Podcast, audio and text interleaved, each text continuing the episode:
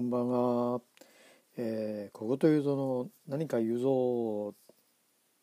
あの毎週ですね、月曜日と木曜日に、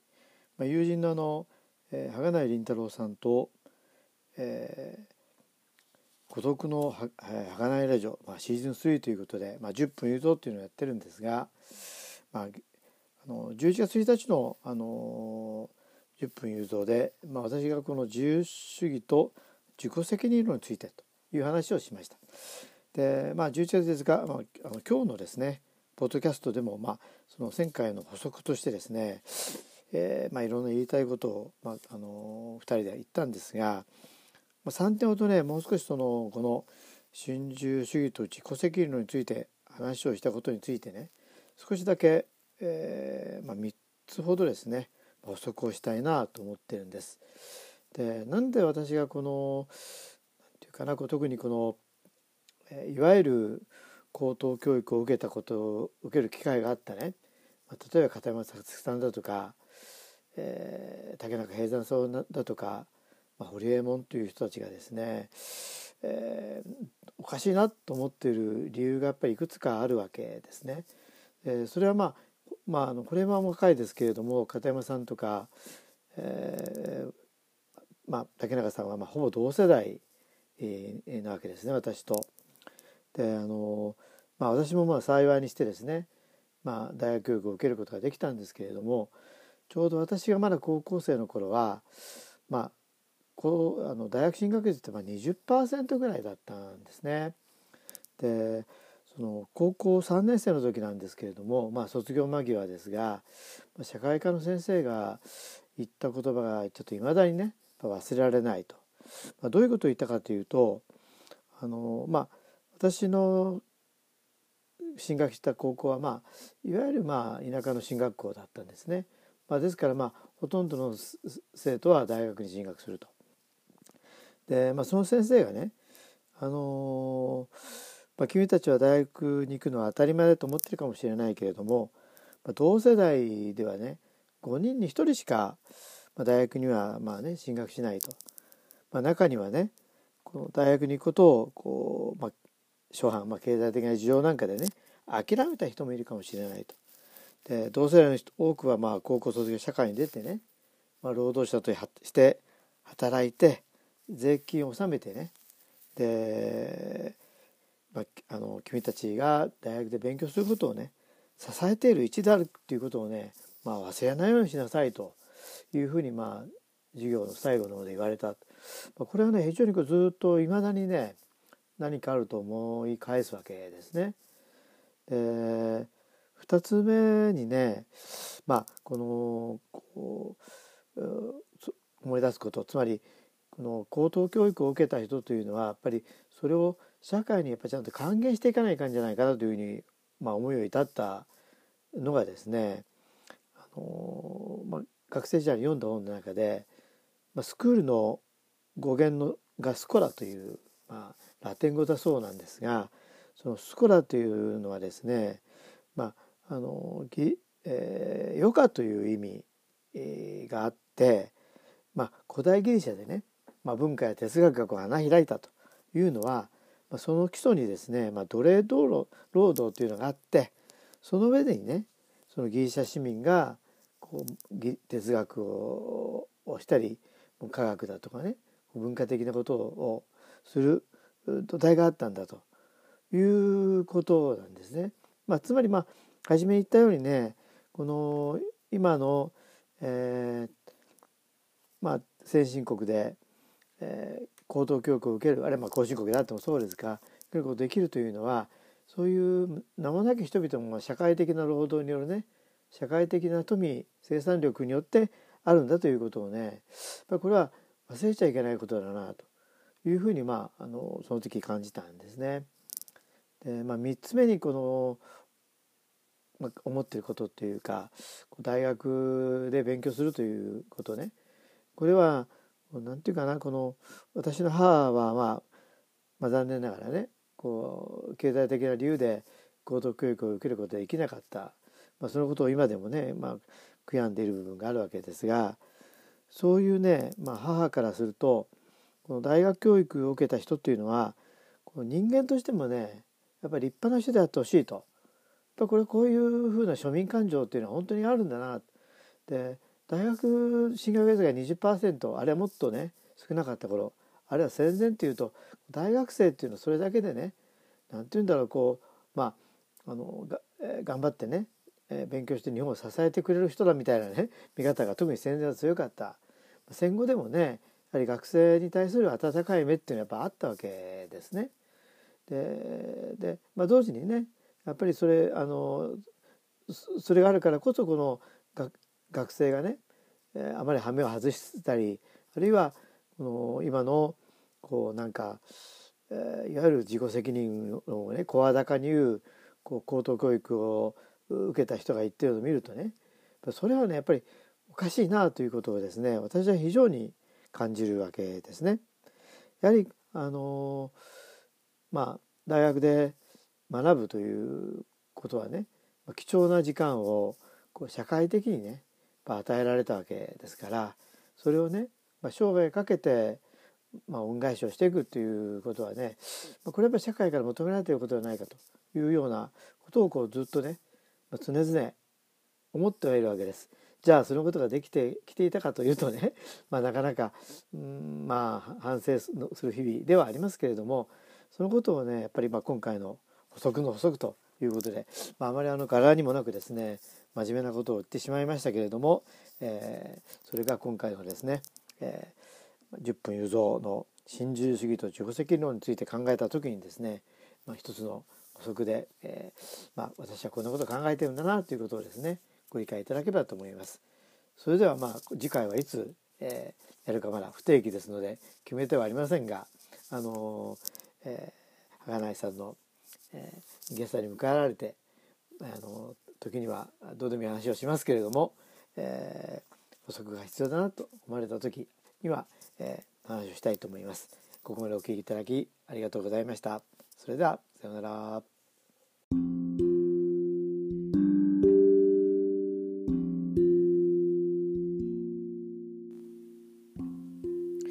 えー、何か有造ということなんですけれども、えーまあ、以前ですねあの儚井さんのですねえー、孤独の儚いラジオで多分はにせんじゅうななねんの秋かなと思うんですが、儚井さんがあのさんどめの殺人というのを見たということで、えー、その話をされたんですけども、私もですね、まあ、やっと、まあ、今日ですねちょっと時間があったもんですからこのさんどめの殺人、えーまあ、是枝裕和監督のですね、えー、映画なんですけれどもを、えー、見る機会があってですね、えーとまあえー、まあ見てない方もおられると思いますのでネタバレにならない程度にですねお話をしてみたいなと思っています。で、えー、是枝監督のこれもオリジナル脚本ですね。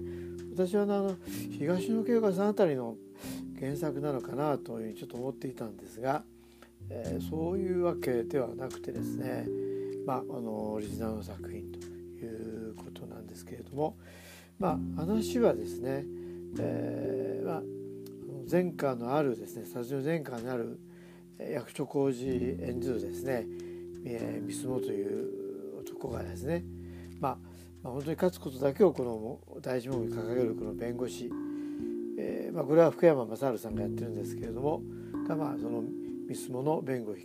まあ、こう渋々引き受けると。えーでまあ、これはあのそのミスモがですね、えー、クビになった会社の社長を、まあ、殺したということなんですが、えー、その理由がよくわからないということですね。でもそういう中で本当に彼が殺したんだろうかというですね、まあ、話に、えーまあ、移っていくというかで見ている中で本当にこうこれは誰が殺したんだろう、そしてどういう動機で殺したんだろうというのがこう、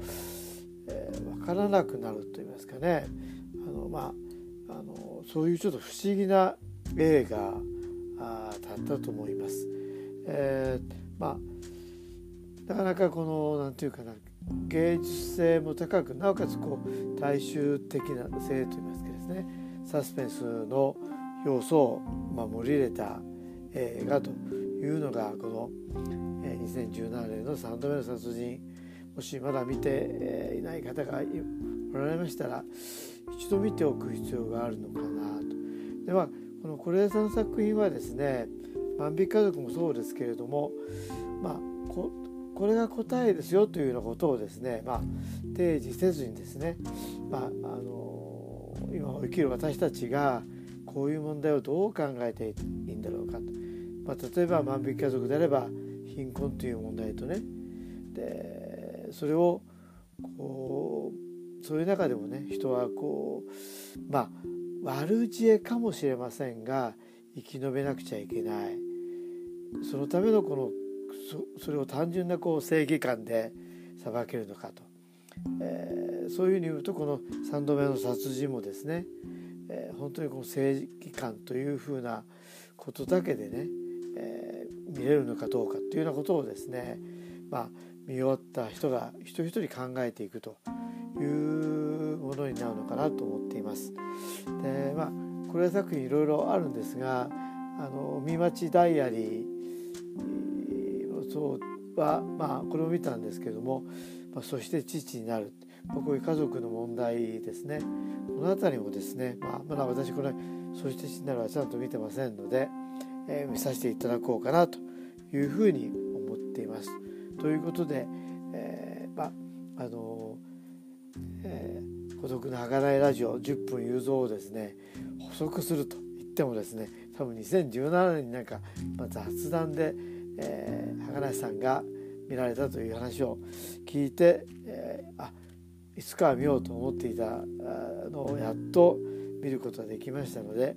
えー、この話をさせていただきました。またあの見てない方ありましたら、非常にこれ映画としてですね、あのストーリーも面白いですし映像的な美しさもありますので、えーまあ、あの福山さんが好きというそういう理由でもいいかもしれませんけれども、ぜひ見ていただければなと思っています。ということで、え今日もごふん話そうということですので、これで、え終わらせていただきます。どうもありがとうございました。さようなら。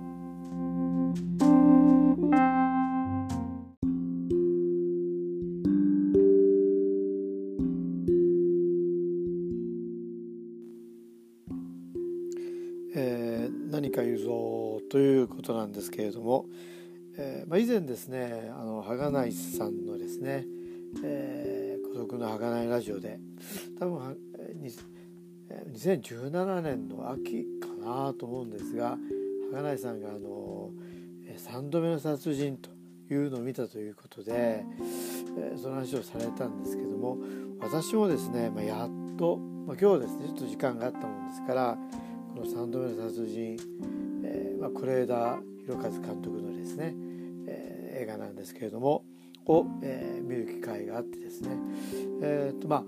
えーまあ、見てない方もおられると思いますので、ネタバレにならない程度にですねお話をしてみたいなと思っています。で、えー、是枝監督のこれもオリジナル脚本ですね。私はあの東野圭吾さんあたりの原作なのかなというふうにちょっと思っていたんですが、えー、そういうわけではなくてですね、まあ、あのオリジナルの作品ということなんですけれども、まあ、話はですね、えーまあ、前科のあるですね殺人前科のある役所広司演じるですね三角という男がですね、まあまあ、本当に勝つことだけをこの大事目に掲げるこの弁護士、えーまあ、これは福山雅治さんがやってるんですけれどもが、まあ、そのミスモの弁護を、まあ、こう渋々引き受けると、えーでまあ、これはあのそのミスモがですね、えー、クビになった会社の社長を、まあ、殺したということなんですが、えー、その理由がよくわからないということですね。でもそういう中で本当に彼が殺したんだろうかというですね、まあ、話に、えーまあ、映っていくというかで見ている中で本当に こ, うこれは誰が殺したんだろう、そしてどういう動機で殺したんだろうというのがこう、えー、分からなくなるといいますかね、あの、まあ、あのそういうちょっと不思議な映画だったと思います。えー、まあなかなかこのなんていうかな芸術性も高く、なおかつこう大衆的な性といいますかですね、サスペンスの要素を盛り入れた映画というのがこのにせんじゅうななねんのさんどめの殺人、もしまだ見ていない方がおられましたら一度見ておく必要があるのかなと。では、まあ、この是枝さんの作品はですね、万引き家族もそうですけれども、まあ、こ, これが答えですよというようなことをですね、まあ、提示せずにですね、まああのー、今を生きる私たちがこういう問題をどう考えていいんだろうかと、まあ、例えば万引き家族であれば貧困という問題とね、でそれをこうそういう中でもね、人はこう、まあ、悪知恵かもしれませんが生き延びなくちゃいけない、そのためのこの そ, それを単純なこう正義感で裁けるのかと、えー、そういうふうに言うとこのさんどめの殺人もですね、えー、本当にこの正義感というふうなことだけでね、えー、見れるのかどうかというようなことをですね、まあ、見終わった人が一人一人考えていくというものになるのかなと思っています。で、まあ、これ作品いろいろあるんですが、あの海町ダイアリーそうは、まあ、これを見たんですけれども、まあ、そして父になる、まあ、こういう家族の問題ですね、この辺りもですね、まあ、まだ私これそして父になるはちゃんと見てませんので、えー、見させていただこうかなというふうに思っています。ということで、えー、まああのーえー、孤独な儚いラジオじゅっぷん有蔵をですね補足すると言ってもですね、多分にせんじゅうななねんになんか、まあ、雑談で、えー、儚いさんが見られたという話を聞いて、えー、あいつかは見ようと思っていたのをやっと見ることができましたので、えー、この話をさせていただきました。またあの見てない方ありましたら、非常にこれ映画としてですね、あのストーリーも面白いですし映像的な美しさもありますので、えー、まあ、あの福山さんが好きというそういう理由でもいいかもしれませんけれども、ぜひ見ていただければなと思っています。ということで、えー、今日もごふん話そうということですので、これで、えー、終わらせていただきます。どうもありがとうございました。さようなら。